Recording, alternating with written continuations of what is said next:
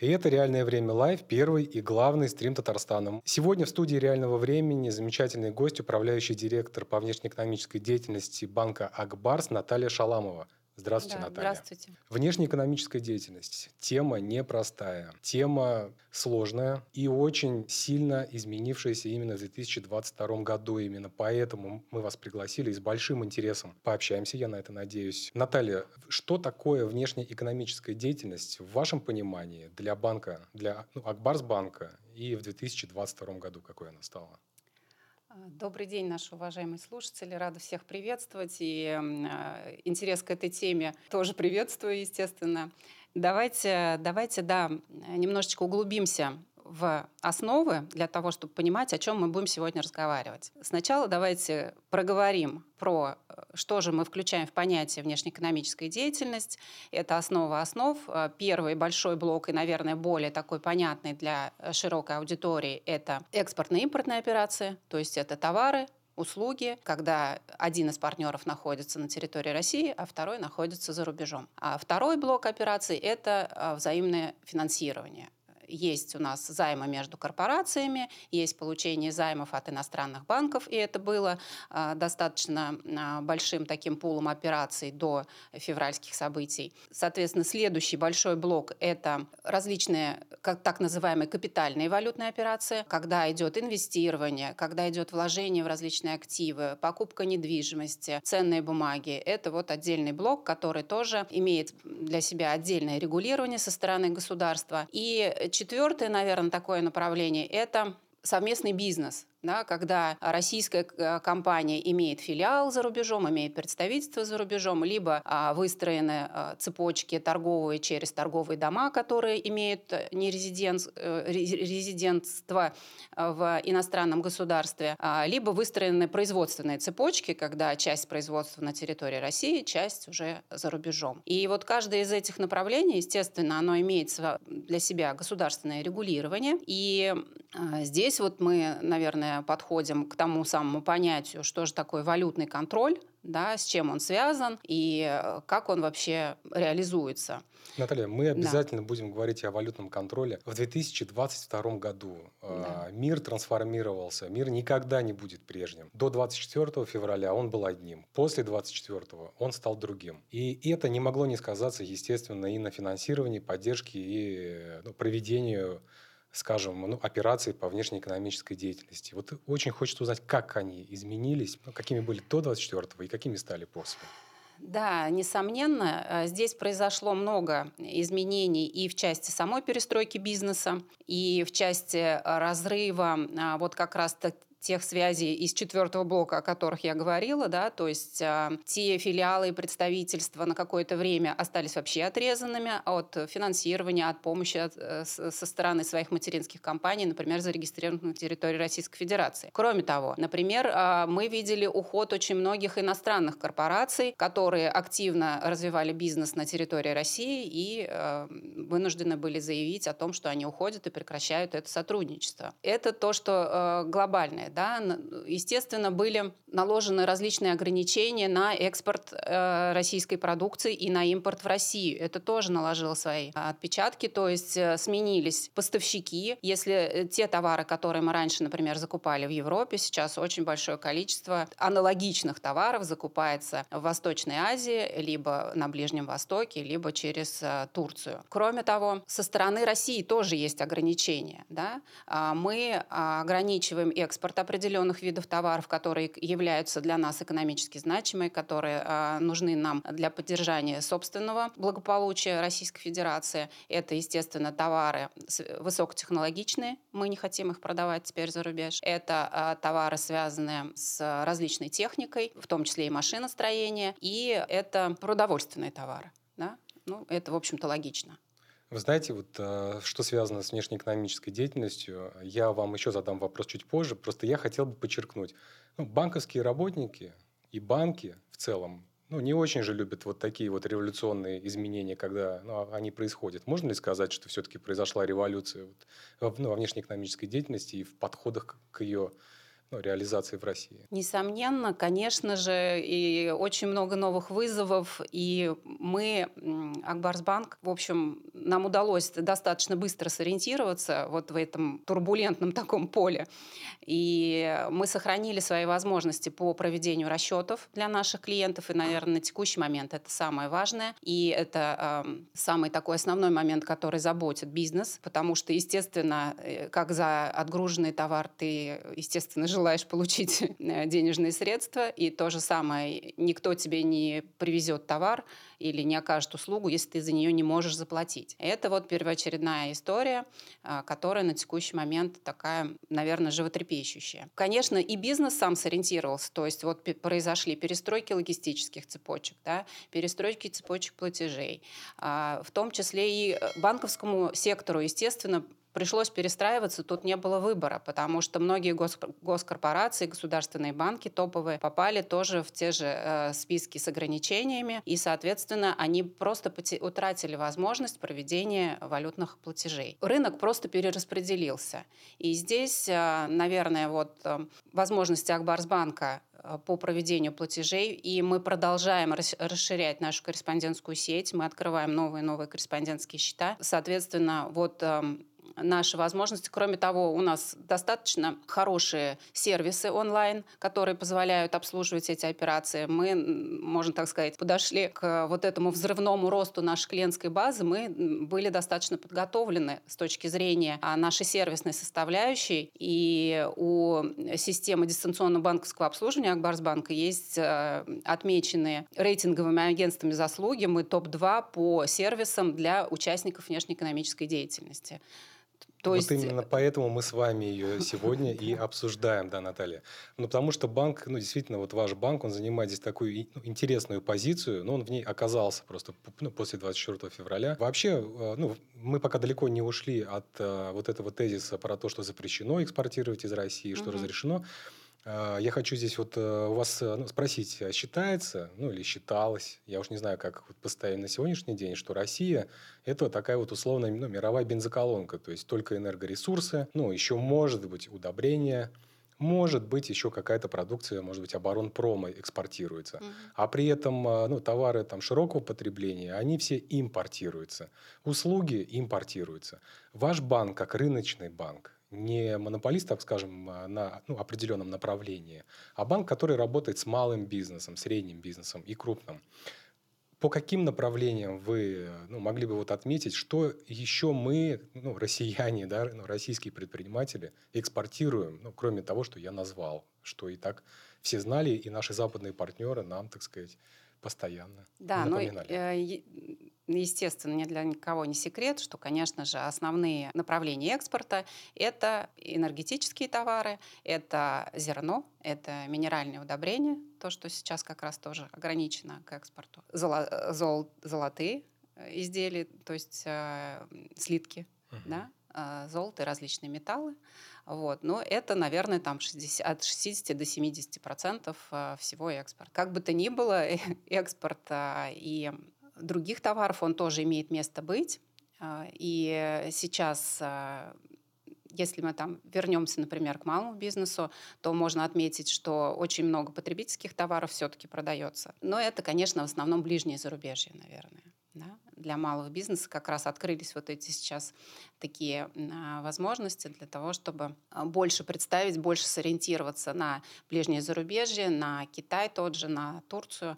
Соответственно, вот, а, наверное, это так. То есть наши российские производители да, да, экспортируют свою да, продукцию? Да, да, экспортируют.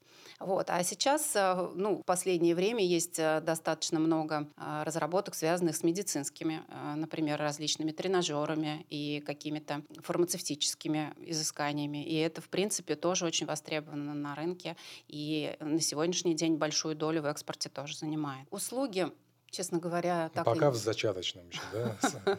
Так и не назову, да, какие бы наши услуги. Э, кстати, да, вы меня навели хорошо на мысль. IT, услуги в сфере IT – это вот а, то, что сегодня в общем, э, достаточно много и новых клиентов мы э, привлекли в банк, которые как раз-таки занимаются оказанием э, либо разработкой различных программных обеспечений, либо поддержанием жизнедеятельности IT-систем. В принципе, эти услуги достаточно востребованы, и наши специалисты проявляют высокий уровень в этой сфере. Может быть, еще это связано с тем, что вот айтишники, те самые, которые перед мобилизацией или после ее объявления, вернее, уехали, учредили какие-то организации в Грузии, скажем, или в Казахстане, оставили юрлицу тоже еще свои здесь, и вот она внешнеэкономической деятельности появилась. Может такое быть или это... Ну, наверное, и это какой-то процент, да. Э, да, в этом потоке, наверное, есть. Да, ну потому что внешнеэкономическая деятельность, которая раньше была доступна только крупным игрокам и вообще была интересна, возможно, потому что была сложной. Теперь она ну, каждому из нас близка. Ну, кто хоть раз э, с Алиэкспресса что-то да, заказывал, наверное, наверное да, ну, каждый уже как бы россиянин знает, что это такое. Ну хорошо, давайте поговорим о валютном контроле, об ограничениях, о нормативах и так далее, об ужесточении, ну, о законодательстве. Может быть, не ужесточение, а наоборот, ли, ну, либерализация, вы меня поправите. В 2022 тут, году. Да, сложно говорить, называть это либо ужесточением, либо либерализацией. Скорее всего, то количество э, изменений в валютном законодательстве, которое мы увидели в 2022 году, оно, наверное, было связано с необходимостью регулирования а, внешнеторгового баланса страны в тот или иной период времени. Когда э, в, э, в феврале, в начале специальной военной операции, необходимо было сосредоточить э, всю экспортную выручку внутри Российской Федерации, то мы видели с вами меры по обязательной продаже, валютной выручки. Это было там, причем в очень короткие сроки, в течение трех рабочих дней ты должен был продать 80% экспортной выручки. Это касалось всех, и сырьевых, и несырьевых экспортеров. И здесь было очень много вопросов, потому что многие экспортеры являются одновременно импортерами. Резонный вопрос, зачем я сегодня буду продавать, если мне завтра нужно купить для того, чтобы сделать импортные платежи? Ну, а закон был таков. Кроме того, были, например, ограничения по предоплате, по авансированию импортных услуг. То есть не более 30% ты мог, например, заплатить э, за услугу вперед. И здесь э, очень сильно пострадали, например, туристические направления. Да? Когда э, все мы прекрасно знаем, что там вперед они оплачивают полностью тур, и только после этого примут твоего туриста какое-то время, наверное, месяца два или три, вот эта норма действовала. Дальше это мы... причем было прямо в самый разгар, да, получается, да, да. продаж к, к да, сезону да, да. Это отпусков. весна как раз да. была, весна. И э, мы, кстати, проводим очень много вебинаров для своих клиентов и постоянно рассказываем им о том, что происходит. И вот, наверное, то количество изменений, которое в 2022 году произошло, ну, такого валютный э, контроль, валютные контролеры не помнят, наверное, ближайшие 10 или 15 лет. Потому что все шло как как-то достаточно планомерно, было э, достаточно понятно и урегулировано.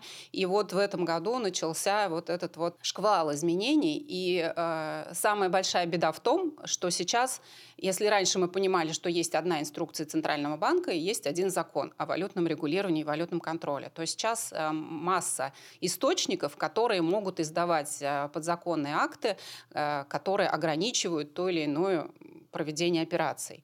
Э, у нас есть указы президента Российской Федерации – у нас есть э, решение правительственной комиссии при Министерстве экономразвития. У нас есть э, решение Совета директоров Центрального банка. И, в общем, все, все это вот по совокупности. Конечно же, простой экспортер, не крупная, если это не крупная корпорация, где есть отдельное подразделение, которое разбирается во всех этих нюансах, конечно, им очень сложно вот в таком многообразии источников понять, что и как сегодня можно. Ну, на этот случай у нас, в принципе, есть а, служба валютного консалтинга. Это как горячая линия, а, куда клиент всегда может позвонить и заранее проконсультироваться. Законна ли та операция, которую он собирается сделать, что ему нужно э, для того, чтобы сделать, а какие документы он должен предоставить банку. Вот, в принципе, такую поддержку мы тоже клиентам оказываем. На самом деле, в текущем моменте это вот, я считаю, что такой очень хороший источник э, для тех, кто начинает только, да, увидел для себя новые возможности в текущей ситуации и э, решил, что он будет завозить что-то из Китая, да, он понимает, что сегодня он может на этом хорошо заработать, но э, не совсем разбирается еще в нормах законодательства. А вообще каждая валютная операция, она подпадает под валютный контроль. Для того, чтобы провести любую валютную операцию, нужно показать банку основания для ее проведения. То есть это либо контракт у тебя должен быть заключен, либо там э, вза взаимный обмен э, инвойсами, счетами и так далее. То есть просто так прийти в банк и сказать, что составить валютную платежку и просто перевести куда-то по реквизитам, ну, так, такие вещи не проходят. Это называется валютный контроль. А контракт правильно со ну, составить э, вы поможете, ну, например, или это ну, уже делают какие-то брокеры? брокеры? Э, я бы здесь, знаете, рекомендовала... Мы помогаем составлять эм, платежную статью баланса, то есть то, что касается расчетов. Вот здесь мы, конечно же, вам поможем, мы подскажем, а, как правильнее описать, э, зафиксировать реквизиты. Если э, возникает необходимость не в простом проведении расчетов, а в более сложных схемах. И сейчас, наверное, это более очень актуально. Вот новые выстраиваются контрагентские отношения, да, у вас появился новый партнер, раньше вы в Европе закупали, а сегодня у вас китаец. И э, не всегда стороны в начале пути доверяют друг другу, да, и, соответственно, применяются такие инструменты, как банковские гарантии, аккредитивы в расчетах. И вот здесь, наверное, когда более такие сложные схемы расчетов появляются, то помощь э, специалиста банка, она, наверное, более э, востребована, потому что мы поможем как, вот, как раз-таки правильно прописать все, э, все, что нужно в платеж платежной статье, и, э, соответственно, чтобы не пострадал наш клиент, как сторона договора. А все, что касается остального содержания контракта, э, в принципе, я бы все-таки рекомендовала э, обращаться к юристам, для составления контракта хотя бы в первый раз, когда вы запускаете свою эту деятельность. Есть э, такие достаточно хорошие образцы экспортных контрактов. Они размещены э, на сайтах э, служб поддержки, государственных служб поддержки экспорта. И, э, в принципе, там их можно э, взять и использовать. Но вот э, что касается импорта, здесь я бы все-таки рекомендовала не брать никакие образцы из э, интернет-источников, а, потому что каждый контракт, он уникален, и каждые условия поставки, и каждый товар, он уникален. И то, что нужно а, перевозить в одном случае в рефрижераторах, в другом случае можно провести просто там в мягкой упаковке. Поэтому э, вот очень много нюансов, все они должны быть зафиксированы в вашем а, контракте, поэтому я бы рекомендовала первый раз однозначно с юристами пройти этот путь. Вы вот упомянули, что раньше, например, работали с Европой, а ну, теперь с китайцами. Угу. Вы по своей деятельности заметили вот этот переход с запада на восток или как, на юг? Конечно. А вот мы теперь вообще не работаем с Европой или все-таки какие-то еще ручейки а мы работаем а, непосредственно, конечно же, э, обрубить в один момент и даже за 9 а, месяцев обрубить все связи невозможно. И в любом случае поставки и экспортные, и импортные потоки с Европы, они остаются. Вот э, я могу по, своей стати... по нашей статистике расчетов сказать, что если в начале года у нас где-то порядка 70% наших расчетов это были э, доллары и евро. И сейчас, когда мы смотрим структуру валют, да, э, в тех, которых мы проводим расчеты, то это 35% китайский юань. На долю э, доллара и евро 30% все-таки осталось. Да. 17% а на текущий момент это у нас такая интересная валюта. А, дирхам ОАЕ, я бы здесь, наверное, отдельно поговорила на эту тему, потому что не совсем привычный инструмент расчетов для нас. Для кого-то, может быть, вообще звучит как экзотика, но сегодня очень набирает популярность эта, эта валюта для расчетов. Это связано с тем, что дирхам жестко привязан по курсу к доллару США. И, соответственно, с 1997 года у них Центральный банк ОАЕ один и тот же курс ежедневно публикует на своем сайте. То есть 3,6730 по отношению к доллару, дирхам, вот все эти 25 лет. Вот та самая стабильность, которой не да, хватает рублю. Да. И, может быть, поэтому, переходя, например, с доллара в расчет, расчеты в дирхам, э, бизнес понимает, что он не добавляет себе никакого валютного риска. Он раньше уже принял валютный риск на расчеты в долларе, да, он понимал, что ну, есть колебания, да, он закладывал это некие колебания в свой план доходов и расходов, да, в свои бюджеты. И сегодня, переходя в дирхам, для него ничего не меняется в плане валютного риска. Это, в принципе, понятно. Понятно ценообразование, то есть мы берем курс рыночный доллара, умножаем его на 3,6730 и получаем рыночный курс дирхама. Ну, то есть достаточно понятное ценообразование. Есть еще несколько валют. Без отношения к рублю. А к рублю наш рынок мы смотрим, нашу биржу. Ну, рубль-дирхам смотрим или рубль-доллар? А, рубль-доллар и умножаем на курс э, доллар-дирхам. Угу, угу, Соответственно, понимаем, сколько Понятно. Да, для нас это сегодня стоит. Ну, риски те же, короче, просто. Да, риски те же, ну и плюс дополнительные возможности для расчетов, потому что в долларах а, и корреспондентских счетов осталось а, достаточно мало, и а, переводы в долларах вызывают достаточно много комплайнс-расследований, то есть попадают на расследование служб, которые занимаются контролем соблюдения санкционных режимов. Так. Практически э, каждый платеж в долларах, он проходит вот эту процедуру. Это э, значит, что нам приходит запрос, полностью рассказать, э, что за суть этой операции, показать всех контрагентов и их бенефициаров. Э, ну и, в общем, практически и очень часто э, отправить непосредственно сканы самого договора, счетов, которые там по нему то есть... Э, То есть это ФРС, там, условно, через вот эти вот, ну, комплайнс организации, да, вот да. таким образом... Ну, через банковскую систему. Через общем, банковскую да. систему контролирует да. Э, ну, международную торговлю, получается. Да. И вот, э, и... как и у нас тоже, валютный контроль выстроен, угу. как его выстроить, да? То есть не, ты же не ведешь отдельные какие-то а, совершенно не относящиеся к расчетам какие-то учреждения, да, которые просто будут стоять и надзирать, откуда это все собирать. Поэтому этот функционал, он, как правило, накладывается на банки. И банки, а, если они хотят работать, то они, в принципе, вынуждены соблюдать все вот эти вот обязанности, которые на них налагаются. И запрещают много платежей? Ну, а, я э, по долларам, конечно, отдельной статистики нет, но в целом процентов 20 платежей если вот так смотреть, они либо возвращаются, ну, нет такого, что они совсем замораживаются.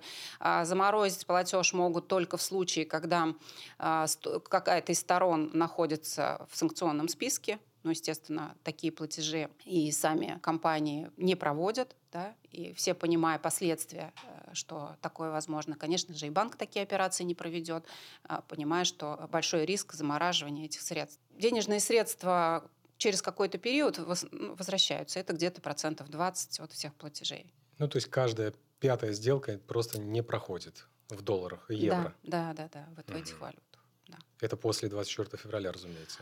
Или до 24 ну, было так же? Нет, э, нет. Вот именно, что практически в 10 раз у нас возросло количество вот таких вот запросов. Если раньше мы там три запроса в месяц получали подобных, то сейчас это 3-4 а, запроса ежедневно мы mm. получаем по э, клиентским платежам. То есть э, вы предлагаете о долларах и евро во ну, внешнеэкономической деятельности, ну, деятельности как бы забыть, да, на какое-то время, как минимум? Да, мы рекомендуем своим клиентам, во-первых, ну, по возможности уходить от доллара, от евро. Если такой возможности нет, и такое тоже бывает, в принципе, оно э, и имеет свое обоснование. Э, в этом случае мы рекомендуем заключать договор в нескольких валютах, которые, когда ты можешь платить в той валюте, в которой на, на текущий момент есть возможность. Возможно, у тебя цена будет и зафиксирована в долларе, но при этом платить ты можешь и в рублях, и там в мягких валютах, да, которые на текущий момент мы тоже очень активно э, развиваем корреспондентские счета, в любых других альтернативных валютах. Да. Из твердых валют э, на текущий момент, соответственно, из свободно конвертируемых, да, мы работаем, с, вот как я уже сказала, с дирхамом УАЕ, а, с китайским юанем, с турецкой лирой. И очень активно у нас сейчас используются э, валюты стран ближнего зарубежья. Казахстанский тенге тоже большую достаточно долю, по-моему, там процентов 7 занимает э, в структуре наших платежей. Ну, в принципе, это, э, наверное, предсказуемо, потому что валюта и раньше была широко используема в расчетах с этой страной. И понятно, у нее достаточно широкий рынок, Э, тут же еще, когда ты начинаешь работать с каждой новой валютой, вопрос в том, где ты будешь ее покупать или продавать. Даже с теми же странами ближнего зарубежья, там, например, узбекский сум, казалось бы, да, и мы, мы готовы торговать с этой страной, и туда, кстати, достаточно большой объем экспорта. Вот. А, но при, при всем при том, эту валюту практически невозможно купить и было практически невозможно купить там до последнего времени. Сейчас вот мы э, решили эту задачку и, в общем, готовы продавать э, своим клиентам достаточно большие объемы для проведения расчета в узбекском суме. Ну, потому что узбеки за рубли покупают у нас, да? А, нет, нет, наоборот. А, это связано с тем, что в Узбекистане законодательство не позволяет рассчитываться с иностранцами с иностранными контрагентами в узбекском сумме. Они mm. считают, что сумма это закрытая валюта, и здесь ну, в основном доллары используются. А, с Узбекистаном, доллар. да, в основном доллары США. Вот они братья, казалось бы, а при этом доллары. Да. Ну и, кстати, в Узбекистан мы беспрепятственно можем проводить а, расчеты в долларах. У нас есть а, курс-счета, который позволяет нам это делать. И там нет такого комплайнса, как Это будет прямой платеж, он не пойдет через американскую платежную систему, не, не через европейскую. Соответственно, прямые кор-отношения. То есть здесь мы уже переходим к вопросу да, о системе платежной. То есть вот то самое ну, пресловутое отключение от Свифта, которым нас пугали э, весной несколько месяцев. Ну, это постоянная тема, она периодически всплывает. Вот вы сколько со Свифтом уже работаете? Вы ну, вообще в профессии да, с 97 -го года. С 97 -го как года. мы выяснили да. перед эфиром.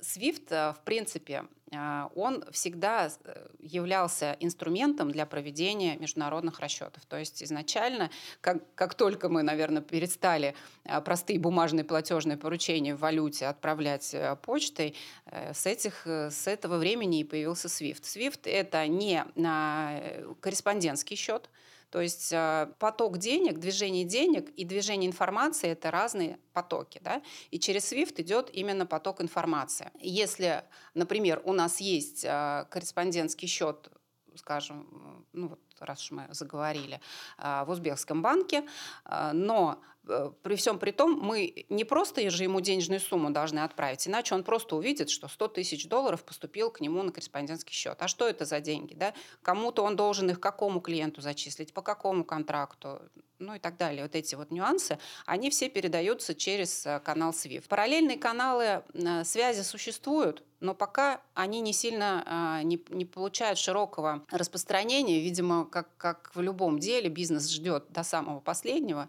И э, ну вот если уж совсем не будет возможности, наверное, тогда да, мы будем а, это делать. Э, система э, Центрального банка СПФС, которая в некой степени может нам заменить, и с какими-то странами мы сможем работать через эту систему. Но здесь тоже есть нюансы, потому что многие иностранные банки не хотят переходить на обмен через СПФС, и это связано с двумя направлениями. Во-первых, это технологическое, потому что уже все технологии выстроены, интеграции проведены со внутренними системами. Из Свифта э, выгружаются напрямую проводки э, в нашу внутреннюю учетную систему, да, зачисляются денежные средства на счета клиентов и так далее. Э, и обратное да, движение, цепочка информационная. И второе это когда иностранный банк отказывается от использования SWIFT и переходит на другой какой-то канал связи. Это может рассматриваться э, теми же э, наблюдательными органами США и э, Европы как желание ухода от контроля с их стороны и, в общем, может вызвать негативную реакцию. Вы меня просто поразили, конечно, вот этой вот информацией о том, что несколько запросов в день по сделкам в долларах и евро да о том, что каждый пятый платеж при этом еще и не состоится, то есть ну, это, это просто что-то с чем-то, как говорится. Вот с 97 -го года по 2022 год ничего такого не было. Да? То есть ну, все эти колоссальные изменения, они происходят именно вот прямо сейчас. Да, и вот э, мы имели раньше одного банка-корреспондента и вообще, в принципе, не задумывались, как идут платежи. А, никто из нас не углублялся в эти нюансы. После этого банка в какой банк пойдет и так далее. Э, сейчас мы вынуждены полную цепочку отслеживать для того, чтобы понимать реальность вообще прохождения клиентского платежа. И в, в этой вот э, связи мы очень активно развиваем свою корреспондентскую сеть, э, потому что сейчас недостаточно иметь одного банка-корреспондента. Всегда у тебя должна быть альтернатива. Мы очень активно как раз-таки развиваемся на Ближнем Востоке. У нас есть вот два корреспондентских счета в дирхамах, и, в общем, это наша а, такое конкурентное преимущество. На текущий момент, не, мне кажется, ни, ни один больше банк Российской Федерации не имеет больше одного курсчета в дирхамах. И здесь мы в том числе и маркетмейкеры. Мы являемся вот маркетмейкерами рынка конверсии дирхамов в рубль. Это благодаря активности нашего казначейства и наработки вот этих партнерских связей с банками, потому что нет рынка биржевого по дирхамам, то есть это только межбанковский рынок. И сейчас с каждым банком нужно работать отдельно. Для того, чтобы проводить э, платежи в китайских юанях, у нас на сегодняшний день тоже два банка-корреспондента. Естественно, мы планируем открывать еще корреспондентские счета по возможности. Турция – на сегодняшний момент имеем тоже два банка, ведем переговоры еще с одним. На Ближнем Востоке также, конечно, смотрим а, другие страны, Бахрейн и так далее. И просто их валюты, они тоже жестко привязаны к доллару, и вот это делает их привлекательными для расчетов. Ну и плюс э, Эмираты всегда такой регион, где открывают как раз-таки торговые э, компании, торговые дома, через которые дальнейшее идет продажа на территорию, в том числе и Европы, и других э, стран, и для внутреннего потребления на Аравийском полуострове. Поэтому вот в этих направлениях развиваемся, и очень надеемся, что и в, Гонконг, в гонконгском долларе получится нам иметь э, корреспондентский счет. Но вот сейчас такая, такая, такое время, когда приходится вот для того, чтобы дать возможность своим клиентам делать эти платежи, нужно иметь вот в каждой стране и в каждой валюте отдельный курс-счет. На текущий момент у нас в 12 валютах мы можем осуществлять платежи, э, в 15 банках открыты корреспондентские счета. Э, где-то в нескольких валютах, где-то в одной. То есть надо хранить под подушкой уже не доллары и евро, а дирхамы. Вы знаете, я сама никогда наличные дирхамы не видела, а только безналичные. И недавно как раз мы э, с коллегами, с нашими из банка корреспондента на эту тему общались. Они сказали, ну, в следующий раз мы вам принесем посмотреть хотя бы, что это такое. А, потому что пока мы вот для себя эту валюту только как э, инструмент для безналичных расчетов понимаем. Какие у Акбарсбанка объемы ну, расчетов по внешнеэкономической деятельности у клиентов совокупный портфель? Я бы, наверное, сейчас какие-то цифры такие по объемам не называла. Единственное, что хочу сказать, что а, наш бизнес а, вырос в десятки раз за этот год. А, вот. Э, и количество активных клиентов у нас увеличилось больше, чем в два раза. Количество контрактов у нас, которые обслуживаются банком, увеличилось больше, чем в семь раз. Мы достаточно хорошо вписались э, вот в это перераспределение банковского рынка по обслуживанию ВЭД. И я надеюсь, что наш, нашим клиентам с нами, нашим новым, в том числе клиентам, с нами комфортно при расчетах. И сейчас мы уже видим от бизнеса запрос на более сложные инструменты. Вот, как я уже говорила, гарантия, аккредитивы. И, э, не знаю, затрагивали ли вы с Алексеем Дроботом тему международного факторинга. Мы сейчас, да, мы сейчас и в эту сторону э, смотрим. Вот, поэтому э, сейчас мы вот все-таки уже наблюдаем, что некая такая такая первая э, неожиданная истерия э, бизнеса о том, что невозможно проводить расчеты. Какое-то время было невозможно совсем, да, потом стало невозможно доллары и евро. Ну, не то, что невозможно, а очень, очень ограничено. Вот. Сейчас э, наступает некое привыкание и принятие, наверное, да, вот это новой реальности о том, что сейчас нужно выбирать альтернативные валюты. Это валюта, например, твоего контрагента. Если ты с китайцем заключаешь договор, ну давай платить в, ки- в китайских юанях. Ну а почему не в рублях? И в рублях э, тут э, все, знаете, зависит от ценообразования. А, как правило, когда партнеры обсуждают предстоящую сделку, они говорят, а если в рублях я заплачу, цена такая, если я в долларах буду платить, тебе цена такая, если в юанях такая. Ну вот, как правило, в долларах, если мы говорим про Китай, как правило, в долларах будет самая выгодная цена, второй вариант будет Китай, э, китайский юань, и только третий вариант будет э, рубль. А ну, почему? Потому что э, как, как бы это не звучало, но китайцы, в общем, являются более сильной стороне при кон- заключении контракта. То Экономически есть... сильные или просто... Ну, с точки зрения того, что тот товар, который они дают, в общем, его хотят купить. И mm-hmm. хотят купить по той цене, которую он готов предложить. Да, а российский товар, его можно купить и за доллары, и за юани. Получается так. А, можно за доллары, можно за юани, за, за любую валюту. И, а, ну вот, например, если мы говорим там Казахстан, да, то с Казахстаном а, большинство расчетов все-таки и уже исторически проводится в рублях. Ну, потому что здесь мы сильнее уже, чем Казахстан. Ну, получается, что так. Да, получается, что так mm. выглядит. А с Арабскими Эмиратами как получается? А с Арабскими Эмиратами... Ну, это же ну, прокси-валюта, Здесь... правильно? Ну, дирхам. Вы же сами ну, говорите, что ну, она нужна для того только, чтобы в целом не с Арабскими Эмиратами торговать, да? Ну почему? И с Арабскими Эмиратами в том числе, и через... Ну просто в том числе. А, да, и просто через Арабские Эмираты угу. лежит дальше путь э, в Египет, в том числе там и в Саудовскую Аравию. И, и в Европу. И, и в том числе в Европу. Но там происходит конверсия э, в их валюту. Здесь, э, наверное, вот если мы говорить будем про э, Объединенные Арабские Эмираты, то здесь еще и ограничительные такие институционные меры да, есть. Здесь не только экономика. А у них запрещено делать платежи в Российскую Федерацию в долларах США, а в дирхамах можно все выживают как могут. Да, да, да. Этот сложный мир, вот он стал таким сложным. А, посмотрела как раз статистику, да, насколько у нас увеличилось, например, э, э, наш товарооборот с Китаем вот, э, за прошедший период 2022 года. И показывают аналитики рост 25% примерно, но причем он сформирован неравномерно, экспорт и импорт. Импорт вырос на 50% от 2021 года, а экспорт ну, всего на 5%. Вот. Но сейчас мы уже видим, если у нас в начале года мы вообще не видели, что поступала клиентам выручка в а, китайских юанях, то сейчас, в общем, это уже достаточно а, такая а, повседневная вещь, и постоянно мы видим, что клиенты, в том числе экспортеры, заключают контракты в китайских юанях и получают выручку в китайском юане.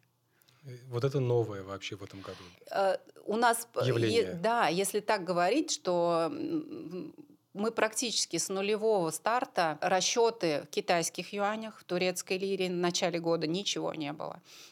Ну, Дирхам, я уже сказала, Дирхам мы вообще начали работать только ну, активно уже в июле, и на текущий момент э, по объемам они, в общем, обскакали все остальные виды валют. Это интересно, да. Наталья, да. А, вот такой вопрос. По прогнозу ну, Центрального банка, вывод валюты, скажем так, ну, вывод денег за рубеж э, составит где-то там ну, 230, по-моему, миллиардов долларов. Ну, вырастет до 230 миллиардов долларов в год из России. Э, в связи с этим у меня вопрос. Вот ну, в вашем банке э, какого, ну, каково соотношение по экспорту и по импорту в выручке? И как оно изменилось в этом году? Ну, возможно, ситуация нашего банка, она не столь показательна вот в связи с фактом, который вы описали. Я понимаю. А, но у нас структура на текущий момент выглядит так, что преобладает по а, сумме, по, по, э, в объемном показателе именно экспортная, э, э, именно выручка экспортеров. Угу. По количеству операций импорта больше, да. У нас очень много малого бизнеса зашло. А, те, кто искали как раз для себя нового надежного банковского партнера а, для проведения своих расчетов и вынужденно уходили из а, банков, попавших под ограничения. Так что у нас, э, и это на самом деле для нас не очень характерно, потому что все предыдущие периоды у нас преобладало импортные потоки, то есть импорта было больше, исходящих платежей было больше, экспорта было меньше. Вот сейчас э, баланс сдвинулся в другую другую сторону. Но здесь нужно тоже отметить, э, что это э, связано в том числе и с э, валютным законодательством, как мы уже сегодня обсуждали. Да? То есть у нас всю первую половину года было запрещено экспортерам зачислять выручку на свои счета за рубежом. Это а, отменили только буквально вот э, в конце лета. Да? И сейчас у нас экспортеры могут э, зачислять выручку на свои счета за рубежом, но, а, естественно, через какое-то время они должны завести эти деньги в Российскую Федерацию. А, если будет необходимость на тот момент совершить обязательную продажу, но ее сейчас нет, она обнулилась, да, то есть требование отпало. Вот. И по выводу э, денежных средств за рубеж очень сильные ограничения ведь есть. То есть практически практически э, тоже также вот до э, конца лета был запрет на платежи, на перевод на свои счета за рубеж. Да? А, и сейчас этот э, запрет касается только дивидендов.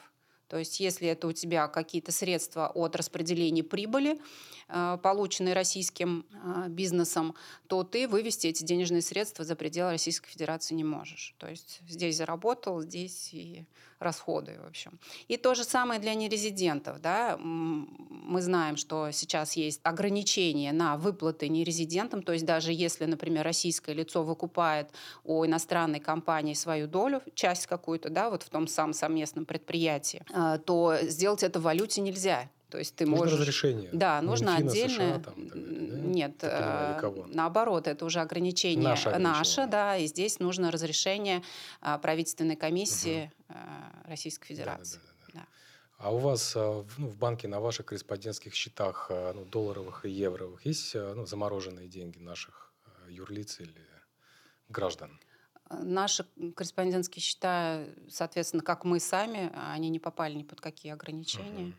Угу. В общем, все, все средства доступны, все клиентские платежи мы исполняем естественно, а, здесь тоже нужно понимать, что а, банк, а, проводя тот или иной платеж, он выступает посредником, он оказывает для клиента услугу. И мы не забрали эти деньги себе и не держим их, даже если там ведется какое-то расследование, да, и у нас есть переписка между банками. Здесь мы посредник вот этой вот финансовой операции. Поэтому как только банк получает денежные средства, которые высвободились, если они были где-то заморожены на в рамках проведения запросов и получения ответов на них. А, вот, какой-то период времени это занимает. Соответственно, как только мы их получаем обратно, мы их сразу же возвращаем клиенту. То есть это не наши деньги, мы здесь Вы только как считаете, помощники. Наталья, у рубля будет ли когда-нибудь э, ну, какой-то подобный вес, например, Э, ну, доллару, евро или хотя бы ну, дирхаму в международных расчетах? Или, в общем-то, это иллюзия, что рубль станет вот такой вот ну, твердой, конвертируемой международной валютой или хотя бы региональной валютой, Э, не, ну, ну, региональная не только Казахстана. Региональная однозначно. И сейчас э, все-таки как бы то ни было, перетекание вот, э, в расчеты рублями, оно достаточно серьезное. Может быть, где-то оно вынужденное э, в связи с тем, что сложно проводить расчеты э, в другой валюте. И э, многие как раз-таки уже сейчас получают выручку, например, на счет в Турции – конвертируют и заводят в Российскую Федерацию уже рубль. Ну, то есть, эм, как инструмент расчетов международный, однозначно он на сегодня уже имеет э, такой достаточно серьезный вес. То есть, это все страны, которые остались дружественными к Российской Федерации. Практически со всеми этими странами в рублях расчеты э, проходят и проходят нормально. Здесь однозначно мы завоевываем такие серьезные позиции, как инструмент расчетов. А, как а, инструмент заключения договорных отношений, да, и э, здесь, наверное, пока э, нам стоит рассчитывать на ближнее зарубежье и наши страны э, нашего Евроазиатского союза, Евразийского союза и, соответственно, бывшего СНГ. Ну вот это то, что на сегодня. Китай, ну опять же, да, угу. с Турцией, вот как я говорю. Пока, пока вот все-таки а, больше это а, восточно-азиатское направление, вот где а, рубль э, используется. Даже уже в сторону Запада, Ближний Восток, там пока нет. Хотя мы тоже очень надеемся и на открытие счетов в российских рублях с нашими банками-корреспондентами в УАЕ. И они, в принципе, тоже в этом заинтересованы. Переговоры мы ведем. И э, большое количество экспортеров, как раз-таки российских, они, а, в общем, выступают э, и хотели бы, чтобы им уже выручка сразу приходила в рублях. Естественно, э, весь валютный риск вообще бы был на стороне их контрагента, и все конверсионные издержки тоже там же. Вот. Ну, будем, мы движемся в этом направлении. Я думаю, что какой-то, через какое-то время мы увидим, что и частично поток перешел и в рубль под, в этом направлении при расчетах. Вот э, если ну, говорить о том, что вы с 97 -го года занимаетесь внешнеэкономической деятельностью, то можно такой, э, знаете, ну, сделать вывод, что, в принципе, ну, на ваших глазах она начиналась, и ну, на ваших же она заканчивается как будто. То есть вот она, вся она, ну, внешняя ну, экономическая деятельность э, ну, современной России в середине ну, 90-х она вот так вот начала развиваться – а сейчас она как будто бы уже и прекращается. Вот, э, ну, так ли это? У меня Или вообще это... другое впечатление. Да, что происходит, что будет дальше в следующем 23-м, 24-м, 25-м годах? Как все это трансформируется? Будет ли легче работать? Потому что я помню, ну, 90-е, начало 2000-х, вот эти вот, ну, там, торговые представительства, например. Да, раньше был только торговый представительство. В принципе, вот это же и был инструмент как раз, да, снижения рисков Да. для экспортера и, и импортера. В первую очередь, может быть, импортера, то есть Ну, это уж совсем такая э, загосударственная, наверное, история. Ну, будут Э, какие-то ну, появляться надстройки, будут появляться какие-то ну, новые формы, так сказать, помощи э, тем, кто хочет э, ну, торговать с контрагентами, ну, иностранцами? Или ну, как будет развиваться, по-вашему, дальше? Я так наоборот э, думаю, что сейчас э, как раз-таки очень много возможностей и очень много перемен, и мы наоборот видим, нам кажется, что наоборот стало намного интереснее, и здесь э, как раз-таки какого-то ущемления, какого-то э, какой-то попытки э, загнать всех вот под те же там торговые представительства, да, и напугать бизнес. Ну, мне кажется, сейчас бизнес сложно чем-то напугать, да. Все только ищут новые возможности для его развития, вот, и все уже принимают, приняли давно как догму, да, что каждый кризис — это время новых возможностей и, в общем, э, реализует эти возможности. Поэтому я считаю, что э, ну, если смотреть оценки Минэкономразвития, то у нас а, 2022 год – это снижение где-то процентов на 20 ВЭДа, они прогнозируют. Ну, я не люблю оценки Минэкономразвития. Сразу Ну, хочу сказать, что я в них не верю, во-первых. Во-вторых, они очень не похожи на правду. Им, ну, может быть, поэтому... Ну, сейчас вообще нет Я в никакой них не верю, статистики. да. да, сейчас вообще никакой статистики нет. Вот вы прям на кончиках пальцев э, ну, держите, собственно говоря, всю вот эту вот статистику. Ну, нам вообще кажется, что сейчас все бурлит и развивается. То есть вот мы, как это видим из- изнутри, как а, а, помощники и партнеры наших клиентов вот э, в части продолжения да, и сохранения э, тех наработанных каких-то товарных потоков, да, которые они имели с э, международных, никто не собирается полностью уходить с международного рынка. Да, есть а, некоторые истории, когда мы там переходим на импорт, импортозамещение, там, где мы можем на это перейти, да, А, что-то мы... Ну, эта программа провалена, по-моему, полностью. Ну, наверное, частично. Что-то там все равно какие-то результаты этого есть. Но те, кто экспортировал, они просто ищут новые рынки себе для сбыта. А, Вот. И, на мой взгляд, бизнес ну, не унывает, это однозначно. То есть все, все наверное, какой-то период времени немножко а, побыли вот в таком состоянии некой огорошенности, да, нек- некой вот непонимания, а что же дальше. Бизнес быстро адаптируется, мы стараемся ему в этом помогать. Я считаю, что все будет хорошо. Однозначно. э, Возможно, да, конечно, какие-то крупные, вот те же сырьевые экспортеры, да, о которых мы говорили, а там, наверное, будет иметь место снижение или переориентация на глобальные другие направления. Вот. Ну и в том числе снижение все равно будет. А то, что касалось остального бизнеса, я думаю, что просто будут находить иные маршруты для себя, как в платежах, так и в логистике, как и в контрагентах. Но это если не будет новых ограничений, которые Ну, если наши только, да. или их, скажем так, власти будут Да, вводить. если да? только не будет э, со стороны государства там жестких каких-то ограничительных мер. А если отключат э, Россию от Свифта, что будет? Будет начало новой эры. Я думаю, что э, в любом случае вот этот, этот момент, конечно же, он уже оставит без альтернативы развитие иных каналов связи. Я понимаю, на сегодняшний момент очень многие банки иностранные подключены к СПФС, но просто не используют ее. Они не провели техническую тестирование да, у себя, а просто подключились. И такие находятся в неком таком наблюдатель, ну, как наблюдатели, пока наблюдают, а как же дальше будет развиваться. Ну вот, э, я, конечно, надеюсь, что этого не случится, э, но если SWIFT будет отключен, то мы, мы и они также будут вынуждены использовать этот канал связи. В принципе, э, Но жизнь не остановится, мир не рухнет, я правильно? думаю, что нет. Я думаю, Мгм. что нет. Отлично. Вопрос такой. э, Многие ну, иностранцы, которые у нас здесь в России работают э, на самых разных ну, работах, они сталкиваются с финансовым мониторингом, с нашим, с российским. Вы сталкиваетесь с нашим российским, ну, с Росфинмониторингом? Ну, а, в данном случае банки тоже являются э, да. агентами в реализации норм закона 115 ФЗ. Угу. Конечно же, в банке есть служба, которая... Как вы оцениваете работу Росфинмониторинга и как вы бы ну, прокомментировали многочисленные истории, э, совершенно ну, потрясающие в своем как бы вот ну, в странности ужесточения подходов, в общем-то, к, к ну, работе иностранных граждан внутри России в 2022 году. Чуть ли не за каждый перевод уже. Ну, ну это общая система, да. Ну, не уголовная ответственность, а, наверное, требования по большей открытости в пояснении экономического смысла каждой конкретной операции, в подтверждении правомерного происхождения этих денежных средств. Но здесь общая политика, в общем-то, государственная в этом направлении, она состоит в том, что э, нерезиденты на территории Российской Федерации и, и э, бизнес тоже,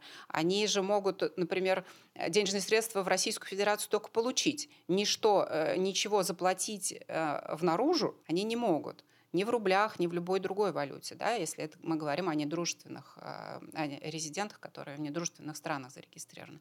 Поэтому эта политика, она общая. Ну и здесь, я думаю, что, в общем-то, все готовы, а, и наши граждане, наверное, находящиеся на территории других государств, готовы к тому, что, в общем, за ними более пристально наблюдают. Ну. А как ну, сделать так, чтобы это наблюдение не переросло в действие? Вы знаете, если у вас есть все документы, которые подтверждают, что вы легально получили эти средства. А, возможно, вы их заработали, да, возможно, вы их получили в наследство на территории Российской Федерации, ну, из любых других источников. То есть, если источники происхождения ваших средств э, легальны, то, э, в принципе, вы просто должны все, все обладать всей документальной подтверждающей базой для того, чтобы предъявить ее банку по запросу. Вот и все. Вот из вашей практики банк на стороне кого?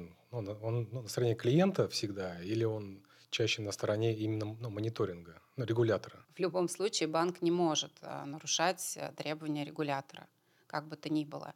И поэтому самая, э, как я уже говорю, правильная позиция в этом случае – это предъявление всех затребованных банком документов для подтверждения экономического смысла и легальности вашей операции. Очень корректно звучит. Но на практике хотелось бы все-таки понять, ну, я не ужесточилось законодательство в этой части в этом году? Или все так и было, просто был контроль не такой жесткий? ну, как сейчас. Указы президента, которые были угу. в 2022 году, многие из них ограничивают как раз-таки угу. права и не права, а возможности угу. иностранных корпораций, иностранных граждан в осуществлении международных расчетов, в выводе денежных средств за пределы Российской Федерации. И, естественно, для того, чтобы понять, э, вот та операция, которую хочет выполнить мой клиент не резидент, она попадает под эти ограничения или не попадает, мне придется разобраться во всех нюансах ее. Естественно, новые ограничения есть. Да? Это указы президента. Стало больше нюансов и ну, больше случаев, когда надо разбираться. Ну, не так ли? Да, угу. да. Наталья, большое спасибо. Нам надо заканчивать, к сожалению, этот прямой эфир. На все вопросы ответить невозможно, все да. темы поднять невозможно. Поэтому я ну, вас а, еще раз приглашаю к нам в прямой эфир через какое-то время. А, мы подготовим новую интересную информацию. У нас а, в прямом эфире первого и главного стрима Татарстана была управляющий директор по внешнеэкономической деятельности Акбарсбанка Наталья Шаламова. Наталья, еще раз вам большое спасибо. Да, спасибо. Будем рады видеть вас среди клиентов Акбарсбанка. Это первый и главный стрим Татарстана.